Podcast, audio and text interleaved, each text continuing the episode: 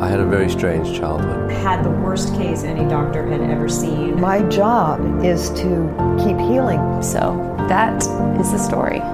We all have remarkable stories within us. Stories of adversity, challenges, triumphs, and ultimately of healing. This is Your Health, Your Story, the podcast. There's a wonderful quote by Brené Brown that states, "One day you'll tell your story of how you overcame what you went through, and it will be someone else's survival guide." I know of that quote because of today's guest. When you're in the midst of a chronic condition that's greatly impacted a large portion of your life, it can be hard to see the light at the end of the tunnel, or even imagine sharing with others how you overcame what you're going through right now. For many, they're told there is no light, and they have to live with their disease forever, simply managing it. But today's guest is here to shine a light into that tunnel. As an actress, musician, storyteller, and producer, she entertained many. And when she transitioned into a teacher and mentor for young artists, she helped many develop their talents through self-expression and human interaction. But perhaps her greatest role is that of a wellness advocate, spreading her own message of hope and healing through the recount of her own personal story out of the darkness of Lyme disease and back into the creative realm. This is the story of Limelight Journey with Brooke Presida. You know, it's like for me with Limelight Journey, I'm lucky. I am lucky. From literally the time I was born, I have felt the light and the energy and the power of, of what it feels like to sing, to play music, to, you know, not necessarily be on a stage proper, but to entertain people and watch human reaction and human response, to elicit laughter from people and sadness and emotions, and to teach people how to feel those things. I, I just, I have always felt that. So I've never been confused. I mean, well, there was a spell when I thought I wanted to be a hairdresser, but I've never, I've never been really long-term confused at all, ever, about what makes me glow and where I shine, right? So for me, focusing on that and living in that and dedicating time every day, like knowing I was going to prepare to talk to you today, I sat with my guitar last night because here I am writing some stuff down, talking about music, talking about my connection. But most of what I do now is on my computer. And I'm producing and writing and managing and doing all these things. And I'm like, when's the last time I sat and did the thing that I'm talking about in this movie and the thing that I talk about every day? There's an imbalance there for me where if I don't dedicate time to the thing that I love, it sinks, you know, and there, so there goes my vibration. There goes my immune system. So when I sat with my guitar last night, oh man, it's like, you know, I don't do it because I'm not good enough at it and I can't play everything I want to play, right? I can sing circles around the world, but I can't accompany myself well enough to wail the way I want to wail. So it's like, so I just don't do it. And the joy, just like the goods in healing, is in the process, right? So it's in the process of sitting with that thing and feeling my fingers hurt. And it's in the process of not judging myself. Oh, you don't play enough. Your fingers are killing you. You know, I take it down and I'm shaking like this. And I'm like, that's awesome. That's awesome. You know, and it's not going to get better with my guitar sitting over there. I'm not going to get stronger at it. And the goal is not to get stronger or get anywhere. It's to be in the light, in the thing, in the shine. Going back to what we were just talking about, that's my contribution to the solution. And I feel that when we all, quote unquote, play our part and live in that space within ourselves, no matter what it is, you could be a lawyer and love right and wrong and love morality and love proving things, you know, and if that is what gets you up and gets you out of bed and gets you grooving, do it, do it every day. And, you know, like I said, hairdresser, you could love styling people to help them feel great about themselves. And if that's at the end of the day, when you go home and go, I love myself, I love my life, I love this world. It's not such a hard thing to love the world when you bring that aspect of yourself to it. Think about if we all had the capacity to do that, how things would lift and rise and Is that idealistic? Maybe, but I'm doing it for myself. So everybody else can make their own decisions. I don't think that's idealistic at all. And listen, I'm I'm a huge proponent of purpose and passion being like the ultimate healer, and the ultimate way to tap into your authentic self, feel healthy, be happy is it really starts there. And that's what I've seen with a lot of different patients, that they lost their purpose and passion. But then it brings up a question. You said you knew you had purpose and passion and you knew what you wanted to do from a young age, yet you got sick, yet you struggled for many years. And that brought you on this journey and brought you now to go into, bring this journey into the limelight. See what I did there? Limelight Journey, Journey Limelight. See how I set you up to do that with the title? You totally did. Thank you. That was an easy baton pass there. I, I thought I'd drop that for a second and be like, light of the lime and uh, journey. Oh man, screwed up the joke. No, uh, but talk about that, because you knew all these things. Like a lot of people, they feel lost in the world, then they get sick, not correlating the two almost. And it's kind of easy, I feel like, to get sick when you don't have passion, purpose, you're unhappy already to begin with, you're depressed, and then things kind of go spiraling downward into chronic disease. But you were young, right, when this story started, when this journey started. So can you go into that, maybe a little bit of insight of what you think kind of brought this about? one hundred percent. And it's only now, let's say about thirty years after starting to be symptomatic, when I first started to investigate the possibility of, I didn't know I was investigating Lyme, because I thought, being from Long Island, I thought for sure I would have known if I had Lyme or not. Some doctor somewhere along the way had to have tested me, right?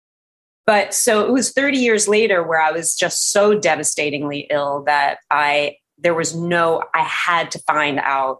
There was no, it wasn't cute anymore. You know, it, it wasn't like I crossed over from hot mess into a mess, you know? And it's like, so I really want to talk about what you said, knowing what I wanted to do and having this passion and this amazing, you know, what I call a gift, a gift to connect to what is important and special and beautiful to me, like, like that, you know?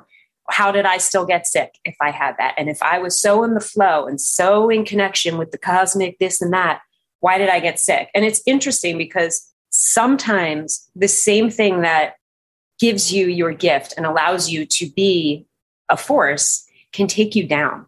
And it's not so much always about knowing what you are, or what you want, or what you give, but what your process is in receiving that and giving it back. Because I think everything is, you know, it recycles, right? I, I channel stuff when I write and when I play music and when I act and anytime I'm performing or creating art. When it's good, it's not me, it's coming in, right? And I know that. And I know when I download, and if I have to go to work or I have something to do, that's why I have like sixty day jobs. Because if I had to be somewhere for eight to ten hours a day for somebody else, and I got a download in the middle of the day, my life would suck. So I piece together all this stuff so that I have time and I can move my squares around, because I know that if I block that, I will not, I will not be healthy. I know for sure. I have blocked that before in my life to try to accomplish other things or be something else or please somebody in some way or be part of a picture that I thought I wanted. And if I ever have to block that, I'm doing the wrong thing. So to go back to how I could have gotten sick, there are a lot of lessons I had to learn about how I was going about being in that flow or with that force. And when I went to England, I didn't love living in England. Okay. It's dreary. It's rainy. People aren't the, you know, sort of happy feely, but I learned, I learned a lot about why people are the way they are there and why that culture has such wonderful things about it in Europe in general. When I was up on stage one day, this is like, I was in shock. This was a compliment and, and feedback from a teacher there after I'd sung something. And she said, well, you've got such a lovely, quiet confidence. And I was like, oh my God, no one has ever a called me quiet, confident maybe, but not the two together, right? And what I learned, which I'm still learning now, is I have been an overly confident person my whole life. And just, I have this will, which is why I'm alive. Okay. It is why I create and produce things at the speed that I do, at the excellent level that I am able to create stuff. And I say that because I'm proud of it and I love what I do and I do good work, but often it comes at the expense of my wellness. So it's my drive and my passion and my love, like my extreme just connectedness that often will overrun my ability to actually be on the planet and be still and listen to my body. You can't live like chronically in that space. It's, you'll burn out. And I burnt out. And I think it started happening at a very young age. And my soul's lesson, if we believe in that, and if that's the route we go to talk about these kind of things, if we do come here to learn things, right, as human beings, I was always ten steps ahead of everybody else, full speed ahead, ordering people around. I was the boss. Those things serve me greatly in business and in production. But when it comes to human relationships, health, chilling out, I had zero skills because I came in like guns, you know, out. Get out of my way. I'm going to make stuff, you know, and it's like, so I have to keep tabs on myself now. And I schedule in purposeful downtime and days off because I know that's a disease as well. And I can say that because you don't know until you're down and out that it's taken you over. It's very difficult to preemptively say, oh, that thing is happening again. My whirlwind is happening. I better be careful or I'm going to end up sick. And now my symptoms of sickness, they're not symptoms anymore. They're warning signs that I am progressing in a way that created my illness in the first time. Did that in- encourage a tick to jump off of something in ComSet and burrow into my skin and give me a disease? No, but did my persona and my personality and my inability to calm down and my constant fight or flight offer the pathogen a place to survive, thrive, and take over? Yes.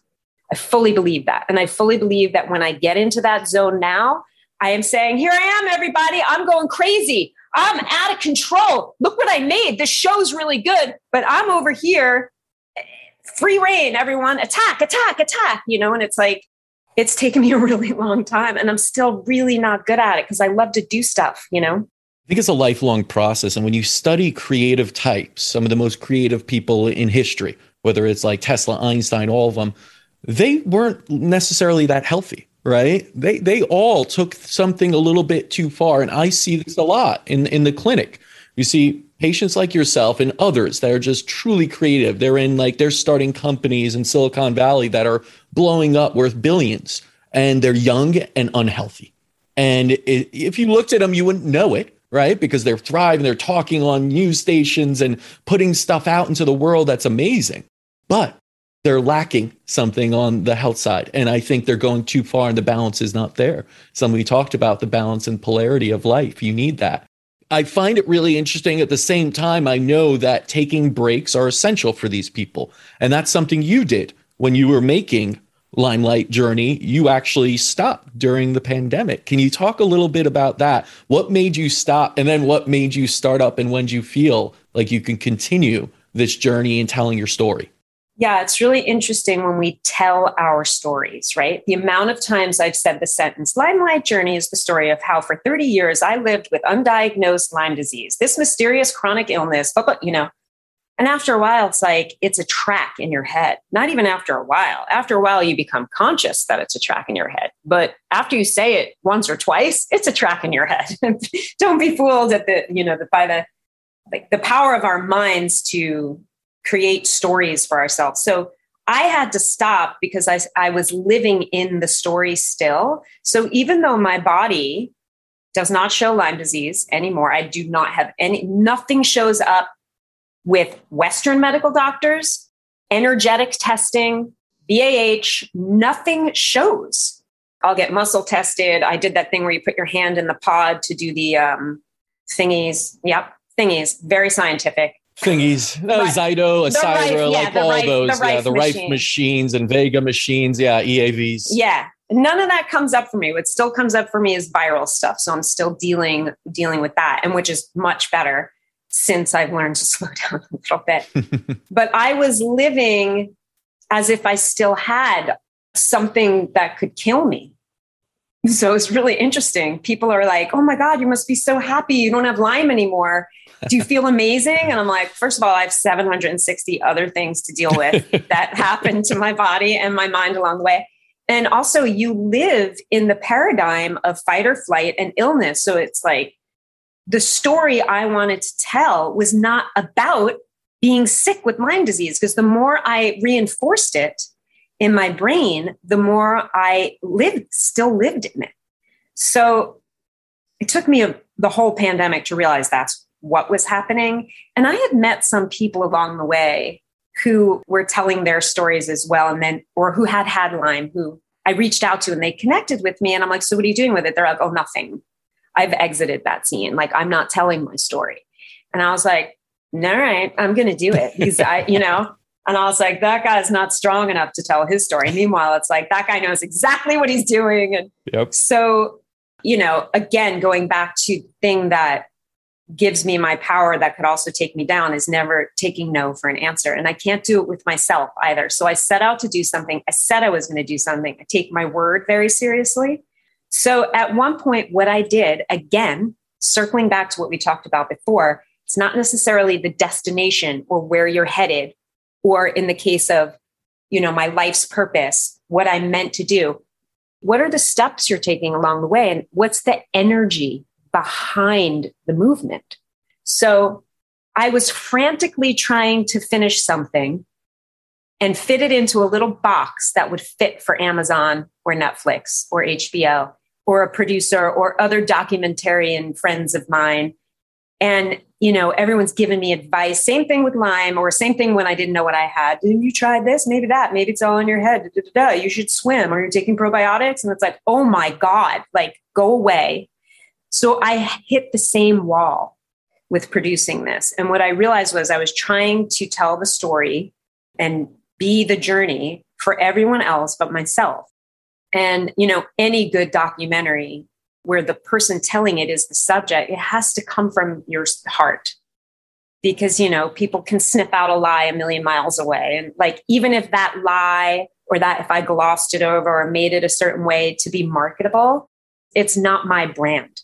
My brand is, I don't care what you think. And I'm putting this on YouTube for free, because I would be dead if I did what other people told me to do, if I went by the books, if I did what statistics said. So I realized that I wasn't in the car as myself, you know, I might've been driving, but like, I did not know where I was going. I was just like, gas, let's go, let's get wherever we're going. And so it, the pandemic, like for so many other people, forced me to go even more slowly than I had to with Lyme. Um, because I still had so much healing to do. And I'm sure, you know, next year when we do this again, I'll be like, that interview I did with you in twenty twenty-one, I was clueless, because you keep learning and you keep evolving. If you're lucky. If you're lucky. If you allow change and you embrace it, even when you're scared of it, to help you evolve. That's the great part. Especially when you're scared. So what was the question? Why did I take a break? Because I was lying.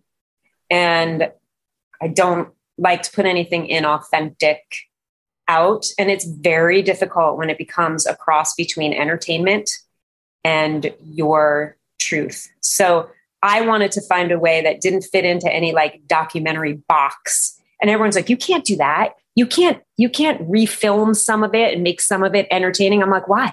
Why? Because it's not going to fit in a category at the Academy Awards. I don't care. I'm going to be funny. I'm going to add music.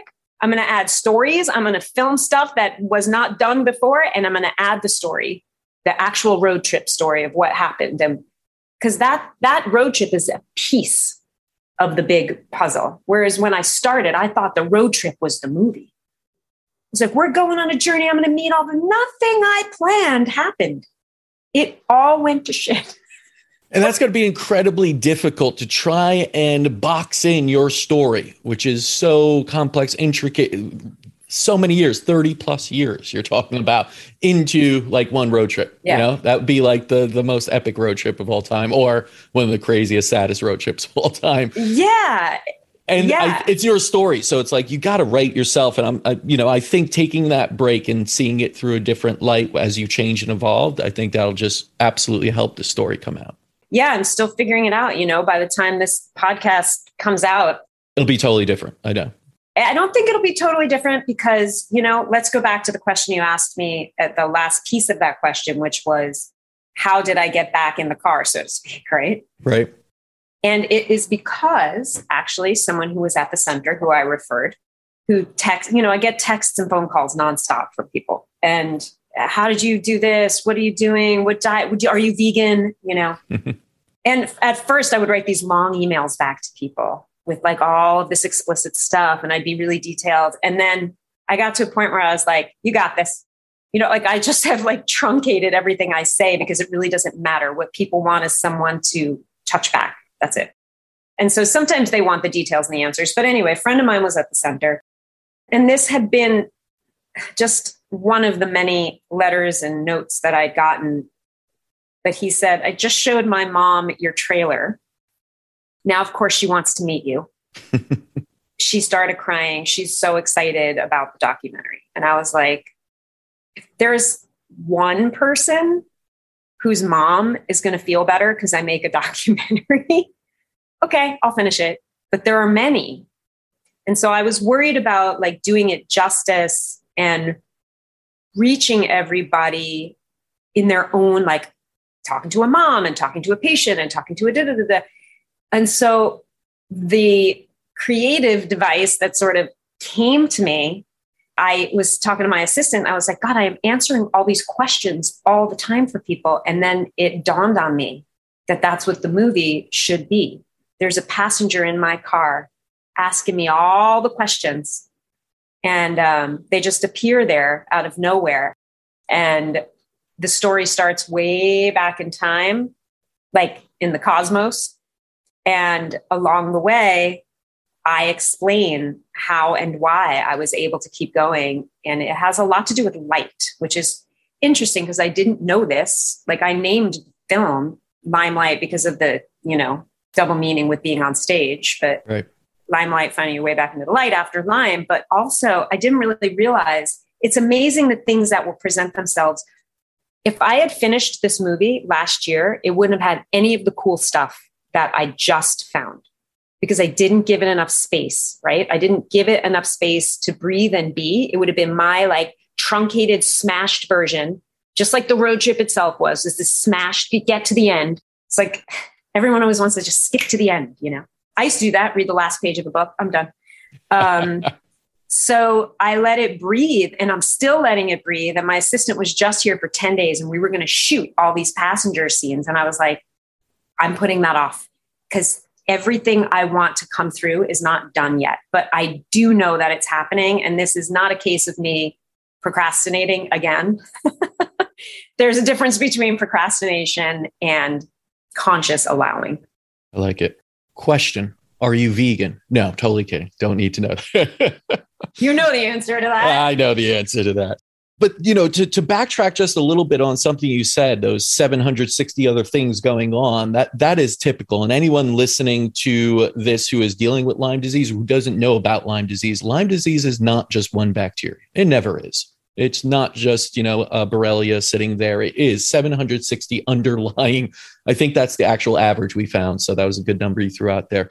But it's a ton. And even when you eradicate, you know, Borrelia itself, a bacteria spirochete, which you can, you can do it. Actually, it's not incredibly difficult. You still got to deal with those seven hundred fifty-nine other problems. Mm. And that's part of the problem with Lyme and why it is so difficult to treat. And then you have cellular memory. Your body's been through war. Don't expect just because someone says that Borrelia is gone, that the memory of that war and everything that happened to those cells and what they battled for so long is gone. So it's a long journey. And I think that's why it continues to change. You're always healing, right? And that memory is sort of there and, and you're always going through things. And I think it's wonderful that you're telling that story, you're doing it, and you're taking the time to tell that story. Now, one of the things I saw that you posted that I'm a big fan of Brené Brown. Mm. She taught me a lot about how to be vulnerable, even as a male, which is very difficult for a lot of guys these days. But the quote itself, and I want you to go into this, is one day you'll tell your story of how you overcame what you went through, and it will be someone else's survival guide. You know, talk about that. Do you feel that this is, you know, you telling your story is another person's survival guide? It's like this. I just had my birthday and I got like this right before I made the speech, and my friend Maureen behind me goes, truncate it. Because all my people know, like all my kids that I teach or like my students all know when I give a speech. But, um, and then I turn it to humor because that's what I do. But, um, you know, I offered somebody my apartment yesterday, just a neighbor who I barely know. And she was talking, she's got a newborn, and she was talking about parents coming to stay and how hard it is to negotiate space, but they want to be able to see each other. And blah, blah, blah. I go, why don't I just tell you when I'm away, your mom can stay in my apartment? She goes, really? I go, look, if people didn't let me stay at their houses during this whole time that I was, I didn't know that how, I didn't know what was going on. I just thought like, oh, I'm a crazy actor. Like I'm burning the candle at both ends. I didn't really realize that there was something with, you know, machine guns inside of me firing away at all times. And so I really relied on the generosity of other people. So whether or not it was their story, it was their offering. And sometimes we mistake, there, there's just no replacement for people having an overabundance of stuff and things that they can share with somebody else. That it's no skin off their back, right? When it is skin off your back, that's amazing. You know, when you give and give anyway, but it's like, we have so many resources as people.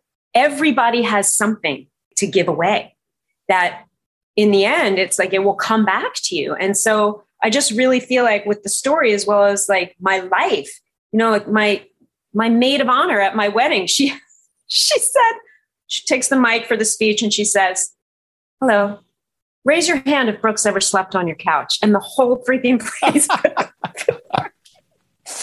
it's like, you know, even then I still didn't know I had Lyme at my wedding, and I still hadn't been treated, and I was just still going, going, going, you know, but you know, it's not even like, oh, I'm going to tell my story so it can be somebody else's survival guide. It's like, no, that's nature. That's life. Things happen. When I, whenever I go on walks here, this is interesting. I'll go on a walk in California. You know, we have a lot of orange trees, a lot of citrus trees, avocado trees, just growing all over the place naturally. So I'll walk around the neighborhood and you walk by certain houses and there's just citrus on the ground, oranges everywhere. And I'm like, I always just stop and look at that. And I think, oh my God, there's so much. We have so much that we just let fall to the ground and rot. And if we were a little more conscious of harnessing like our abundance and sharing it, we would have no problems because the world provides, the world provides, you know, the universe provides, the earth provides. We as human beings can do the same thing. I mean, and if you're not, you're not, whatever. But like, for me, it's just an extension of me healing this story. So let's take all the altruism and all of the be nice to other people and be helpful out of it, right? Let's make it selfish. If I don't finish this thing, I'll feel like crap because, because I said I was going to do it and I don't like an unfinished piece of business. That being said, the reason I was able to finish it and not be stuck in that, I hate myself for not doing this thing. Oh, when am I going to, it's going to suck. I don't, I don't want to do it. I don't want to do it is because of the heartstrings that got pulled and get pulled all the time when people email me or call me saying, thank you. Because, you know, what else is there that's real anymore, except for those exchanges between people? Yeah. And telling your story is incredibly therapeutic for yourself, first right. off. Yes. Right. Yes. And then it's going to be a beacon of hope for so many others. So that's the beauty of it. But I have a question for you, because we live in a day and age where there's tons of content everywhere with social media, where every a lot of people are putting out their stories, and, and who knows if they're real, because that's a part of it also. But there are so many people sharing so much in the world right now. yet we still have so much disease. It's worse than ever. What do you think that is? Is that, do you think that's not being authentic to your story? Do you think that's just trying to show off and, and have ego? Because a lot of people use social media as a platform to generate likes, to not just tell a story, but it's the story they want to show. I actually heard that in the future, it's going to be much more valuable that your digital self, the one no one ever truly meets, is more, you know, healthy and vibrant and successful than the real you. It's literally going to be two of you. And you could be sitting in your house all day in your underwear, just fat, as long as your digital self is out there making money, looking good, like doing all this stuff. That's what's going to matter more, that they said, these people. So what do you think it is that has us in this state right now where it's like so much social media, so much going on, yet we're sicker and more depressed than ever? There are two things there, and I'm going to forget the second one as I tell you the first one. Warning. um, I think it's a beast that feeds itself. So I think social media technology came onto the scene. Let, let's go back to just technology and the internet way before even social media happened. And we had this sort of heightened exchange of information and this, this amazing ability to communicate better, better than we ever had, because we could be digital. We could reach people on the other side of the world. It, it became free at a certain point. You know, there was still a point where you were like paying on Skype and, you know, and then all of a sudden it was like, it's free to talk to anyone, anytime. And there are these wonderful perks, right? But kind of as with anything, I remember getting this, this quote on one of my yogi tea bags. It said, too much joy is bad for the heart. Mm. And I've never been able to track it down. It just says anonymous or whatever. But I think, I think it just said old Zen proverb or something like that on there. But, you know, too much of anything, even your best friend, even the thing you love to do, like I said before, too much, too much, too much. If there isn't a balance, you know, I think we've created a monster. And now the monster being, you know, the whole of this, this digital planet, you know, that we are now digital beings in. And it's, it's the same thing we were talking about with Manhattan. It's like that kill or be killed, you know, it's like rush or get run down, and it's become digital or disappear. And so when we were talking about healing before, the choice, there is choice, right? And I, I know we're saying how hard it is to choose to be organic and tempered in a world that is rushing and synthesize, you know, like has all this like crazy sort of man-made nonsense going on, right? It's hard to keep that natural rhythm and flow, but there are people choosing to do it. You know, there are a lot of people, there are conversations like this happening. This is what art is for. And there are ways to digitally make art and connect. We are just abusing it. So another reason why I want to get Limelight Journey wrapped up is because my next project, which I think I told you about when I was at home, that Soda Pop Theater project mm. with the bits of the lyrics. I, yeah. So I'm really excited because I want to produce something next that combines digital communication and artistic expression with the human experience, because I don't think we are going to get away from the digital. It's just, it's here. And I think we'll die. I think we will implode if we don't keep the human element alive. That is not going to go well if we become fully digitized, because we're not. That's not what we are. Even if there's two of us, you know. So yes, so to answer your question about, is it is it people's inauthenticity or these stories inauthentic that are creating the, you know, rounds and rounds of disease. It's the same thing we were talking about with the center and why N Y C I M and centers like that. In my opinion, there's nothing like it, but, but places that strive to get to the bottom of things is because they want to understand the energy behind the issue, the energy feeding the problem. And so it's the same thing with entertainment. And it's the same thing why I backed off of Limelight Journey. I didn't want a manic, frantic, sick, diseased energy fueling a project about wellness and stillness and human connection.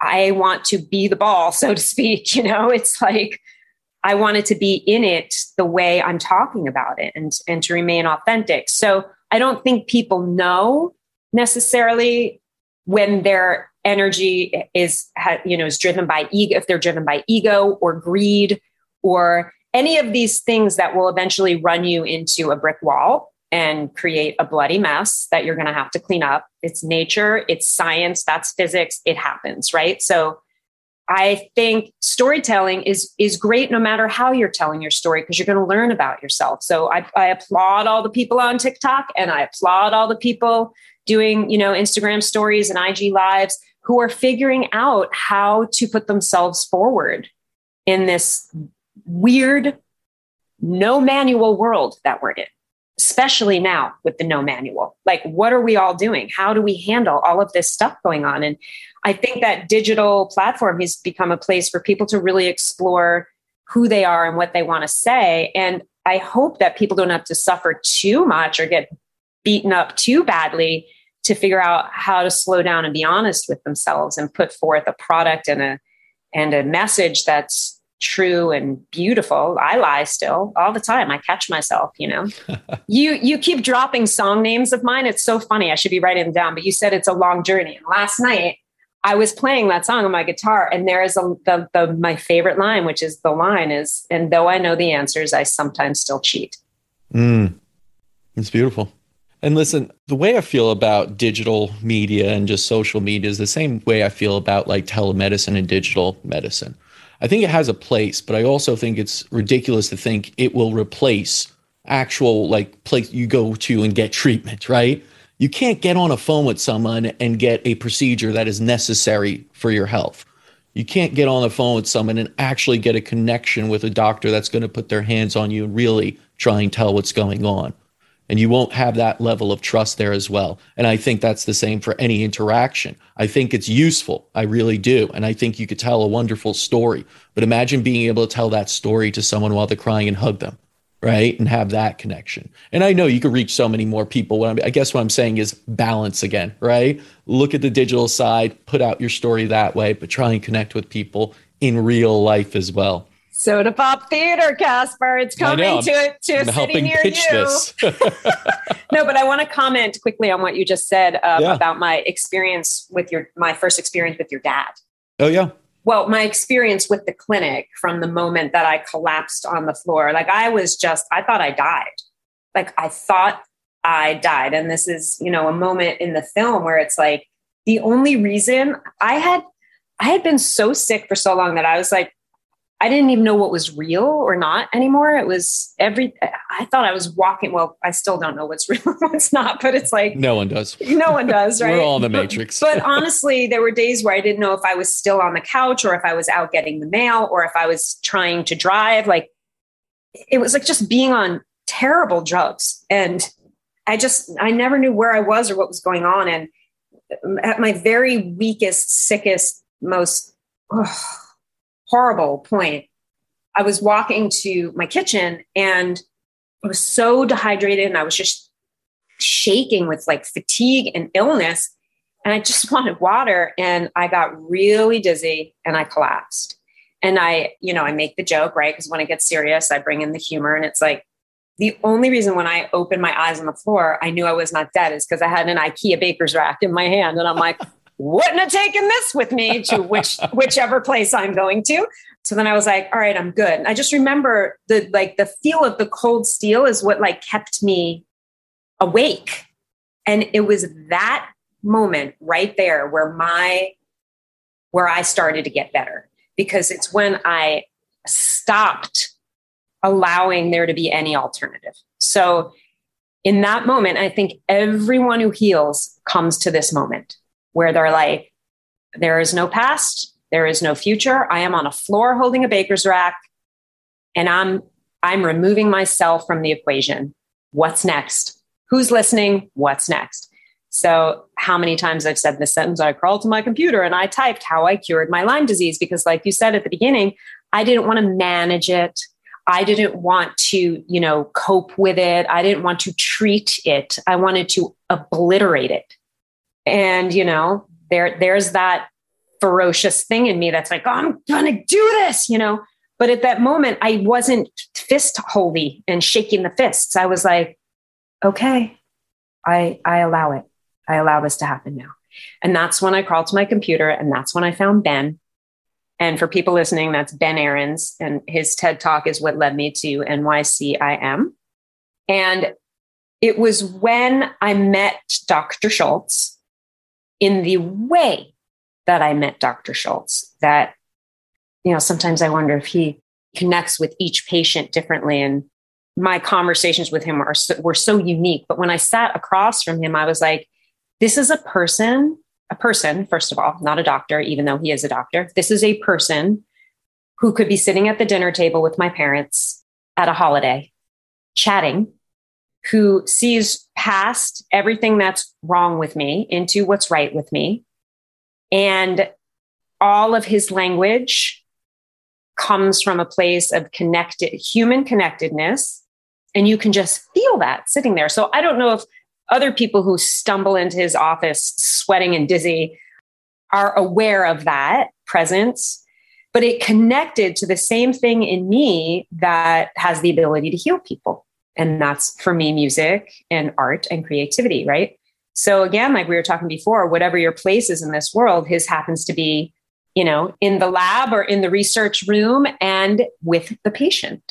And so when the healer in him connected to the healer in me, I was like, oh, there is no other route but to heal, because it just reflected. And that's something that occurs throughout all of Limelight Journey through the film, is I learned to recognize what I call glitter in the film. And I didn't realize, again, like the, the, um, the theme of light throughout this whole thing really started to present itself in creepy, crazy ways, where I'd like walk in somewhere and suddenly a shutter would blast open and light would shine. I'm like, how did that, did someone plan that? And weird things started happening where it was just these magical, you know, movie-based lighting trick things that no one was doing. And, and it happens It happens with people. So all of the decisions that I made, right? All of the things that I paid attention to, adhered to, followed, were shining. They were shining. They weren't smudgy or buried or diluted. I paid attention to the things that glowed. And that's how I got back to my, my glowy self, is because I just followed the, the glitter trail. And, you know, sitting across from Doctor Schultz, that was That was number one. And it was also, there's no hierarchy of patient doctor.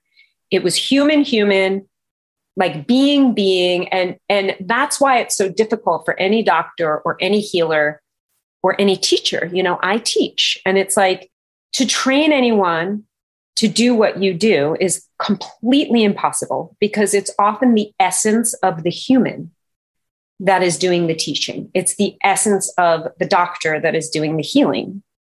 And, you know, just like we know from, from all the work at Innovative, it's the essence of the food that's doing the nourishing. It's the essence of things that actually make the difference, tell the story, heal the disease. It's essence. And that's, that's where almost everyone and everything missed the boat, right? It's the essence. And so I knew sitting there that that was reflecting in me. And I knew, you know, from, from when I found Ben, that reflected in me. And I was like, oh, I have this essence that all these other people have, and I'm going to follow that, because they're doing this and they're doing this and they're doing this. And it was less about what they were doing, but how it was coming across. And that doesn't mean that everyone's going to feel the same way about those people. Somebody could watch a TED Talk that you watch and be like, what the hell was that about? I don't, what? No, you know, and then get something out of a Tom and Jerry cartoon that changes their life, you know? So it's like, it's, you hear what you hear when you need to hear it. And your vibration can only vibe where it's at with what is in its field, right? And so when we open ourselves up and we open up our ears and our heart and our vibration, that's when we enter grace and are lifted and can hear things, you know? Totally get that. But that's missed. You know, my father always says, and he wrote a book, The Art of Medicine, right? You got to be an artist in the medical field, in the healing arts, so to say. You got to be creative, you have to be skillful, and a craftsman doing it. And this idea that medicine's turning more and more into a technical thing where we're all technicians and just following instructions and, you know, one protocol next. It, it's really, you know, it does harm to the medical field. And I think it, it really positions patients as patients, as numbers on a chart, as lab results, and it takes the humanity out of it. So, you know, hearing that story, it really, you know, it resonates with everything we're trying to do. With my father's whole approach was that you are a human, mind, body, spirit, so much to you. You're so individual. You're so special in so many ways. And even if you're diseased, doesn't mean there's the healthy person in you isn't there anymore. Doesn't mean the the the person that that you know you were before is gone. Uh, you know, when you're healthy, vibrant, and, and not dealing with disease, it's just you have to be skilled in finding out, how do we bring that person back? How do we get them back?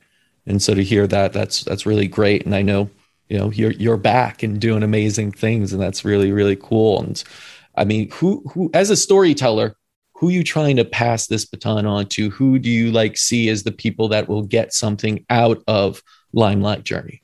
I know for a fact. That's why I love Oprah. What I know.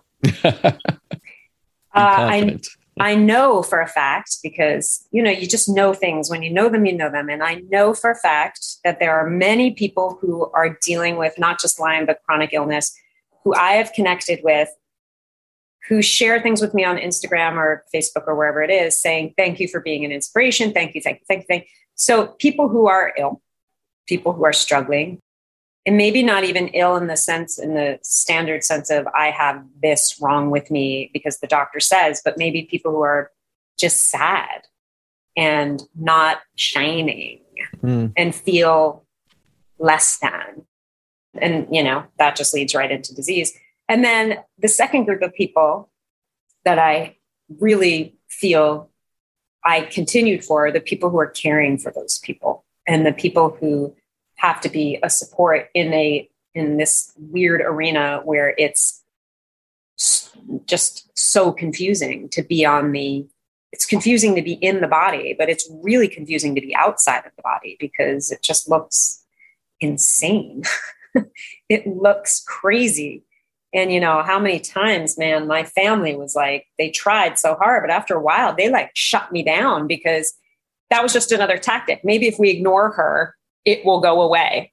And I, you know, I don't blame them, because if I had been making it up or doing it for attention or whatever, you stop feeding it, it goes away. But it was like, that was really disheartening. And it's a fine line for caregivers and family members and loved ones to walk, because you don't want to feed it, but you also don't want to, you want to be supportive, you know, and it's just such, it's a really, it's really draining, very draining. So I don't know. I feel like a lot of it will just shed some light on what it's like to go through it and, and what you can do. You know, I'm babbling because these words don't matter. It's just going to be an enlightening, beautiful thing to watch. That's what I hope. I hope that when people watch it, their hearts are lifted. I don't really care if they get the science out of it or the answers out of it, or like, am I vegan? Inquiring minds want to know, watch the movie. Um, You know, I care that they're touched in a way that allows them to be present. That's it. Right. And I think that's what's most important. Yeah. You know, it's it's a weird question to try and distill, like, one thing you could give people suffering from Lyme and one thing you've you've kind of seen in your own journey. Can you do it, though? Can you kind of give, if you were to give one piece of advice to someone suffering with Lyme right now, chronic Lyme, and really down in the dumps right now, what would that be? one hundred percent easy for me to do this. Okay. And, you know, it's, it's basically what I've been saying, but if I need to put it into a sentence, it's follow what shines. And if someone's saying, I can't tell what shines right now because I could barely get out of bed. Well, that goes back to Ben's TED Talk where, you know, I don't want to misquote the title of it. I always do. Is it one small breath? One deep. Breath. One deep breath. You know, when he was bedridden and couldn't move, couldn't think, couldn't form sentences, he took a deep breath every day. And if that's all you can do, that's all you can do, but you have to do it. So there was a time in my life where I was gigging in New York City. I had this like standing gig at the Triad where I was playing every Tuesday, and I, I didn't want to show up. I was like, I don't like this. I don't like going here. I don't enjoy. And this is like what I love more than anything in the whole world. I didn't like it. And my, my writing partner and my guitar player, Charlie, he was like, well, you're just depressed. He's like, that sounds like depression when you're not enjoying. And I was like, I, I was so confused. And it was because my, I was forcing my body and expecting things of my body and my my entire being to get up and do things that didn't have the energy for. So of course you're going to hate it. You know, there was pressure. It was too much pressure. And I, I was not at that time good at removing the pressure like I am now. So I didn't know what, sh- sh- nothing was shiny then. Nothing, not acting, not singing, not dancing, not babies, not puppies, not mountains, not, you know, none mm-hmm. of it. And, and now it's all shiny. And, you know, yeah, sometimes you're not going to be able to see that. And I do think the answer is in, in the breath, because mm. the reason we can't see those things or we can't connect with them is we're going too fast. And, and if you don't, if you're not actively going too fast because you're sick, your body and your systems, all of them are going too fast because they're trying to save you. So the breath is what will bring all of those systems back to a place. And it's just one deep breath, mind you, just one per day. If you can't do that, you're already in your coffin. So, but you know, it's, it's, if you can't see what's shiny and everything looks dark, you got to rely on your breath to level out all of the things that are crowding and clouding your vision and your view and your experience in the world. And it really, that's, I hated sitting and breathing, hated it. I still don't, I don't, I'm not a fan. I, I have a very hard time with stillness and meditation, but I have found it in other ways. You know, I have found stillness and meditation through writing, and there are ways to bring yourself present. But if you can't move your body and if your, your psyche can't appreciate anything, just take a friggin' breath. It's a great yeah. starting point for anyone. Because you're right. It's it's the one thing that, that you most likely can, even if it's not a deep breath, just be conscious of it. How deep can you make it, right? And just right. be conscious and, and grateful for that breath, right? And start there. Start with one, go to two, go to one foot on the ground. Like, you will improve over time, and be patient. I mean, we, we've seen this a lot. We've heard these stories and your story, and, you know, they all have uh, bottomed out and, uh, you know, hit the rock bottom before they get back up. But they ha- it happens if you allow it to. Yeah. And let me say that in physically going into the memory of taking the breath when I was really struggling, like at my lowest, it can happen. What happened to me was that, and I think it happens with a lot of really, really ill people, I would feel my body fight against the breath. Mm. So my heartbeat, my heart would go like this, you know, and I, and my, it would hurt my head. I was so toxic and tired that the, even a breath felt harmful. And I have a friend who does, you know, he healed himself from Lyme. I've told you about him, Veer. He's amazing. And he wrote the Liberating Lyme book. I think, did I give it to you? His whole thing was breath work, breath work, breath work. Yep. So he's always trying to get me to do these rapid fire breaths. I'm like, yo, I'm going to die if I do this. Like, I cannot, this feels terrible. You have to, you know, pull it back, way back. And it's like, even if you have to think the breath, think the breath. And if your body begins to fight against it, that's natural. And, you know, it's movement. Movement hurts when you're that sick. It's, it can be really painful. And what you need to do is start moving things. And I know we're talking about stillness and movement in the same breath, right? But it's like the breath is going to, I, I guess instead, a better word than movement is to create space. So the breath is going to create space, right? Even if it's a small, more oxygen than you breathed your last forty breaths, creates more space. So if you can just take in a little bit more, then you're going to create space. And the more space that you create, which then invites stillness, right? Allows your body's systems, your nervous system, your cardiovascular system, like everything, your digestive system, it allows it all to settle into that rest and digest sort of parasympathetic space, where nature takes over and we start to function rightly instead of by clinging to things and grasping and running. And then I guarantee you things will start to shine. That's why I love Ben's story. He kept his wetsuit out on his chair. And so he could look at it. He's a surfer, you know, and he, he kept the wetsuit out. And that was something that was a visual reminder. And he maybe couldn't get out of bed and he couldn't put the wetsuit on, but he could see it and seeing things. So that's like, in my case, when I, I didn't even know I was going to do a road trip, I named my car Hollywood.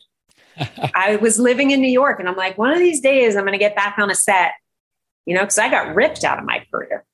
It ended. I was too sick. And I was, I had producers writing shows, writing a spinoff show for me. I was, you know, I'm going to Warner Brothers every day for work in my beat up old white Buick that my parents had shipped out here. Right? We called it the storm, the stormtrooper. And, you know, I was climbing that ladder. I was on my way. And then I left because I was just sick. So anyway, point being, I named my car Hollywood just to give myself a destination. Here I am. It's the power of visualization. I think yeah. it's it's an incredible, uh, you know, motivator and an incredible manifester. And and don't ever doubt it, especially when you're sick. And it is something as simple as just putting your pants out, right, and say, I'm going to get up one day and get in those and take a beautiful walk in the park. It's not today, but yeah. maybe it'll be tomorrow. Maybe it'll be next week. Maybe it'll be a month. I'm going to start with one breath and go from there. Just start. Yeah. Start is the key word, right? And you shall see the glitter soon enough. You will. So tell tell us, when and where can we experience Limelight Journey? Oh, let me channel that one down. Let's see. yeah. My hopes are to have it done uh, this November. Which Ooh, be, that's that's like sixty days, not to make you nervous or put any okay. pressure on you. I like pressure and I like nerves, so bring it on. I don't want to remain in my bubble of comfort.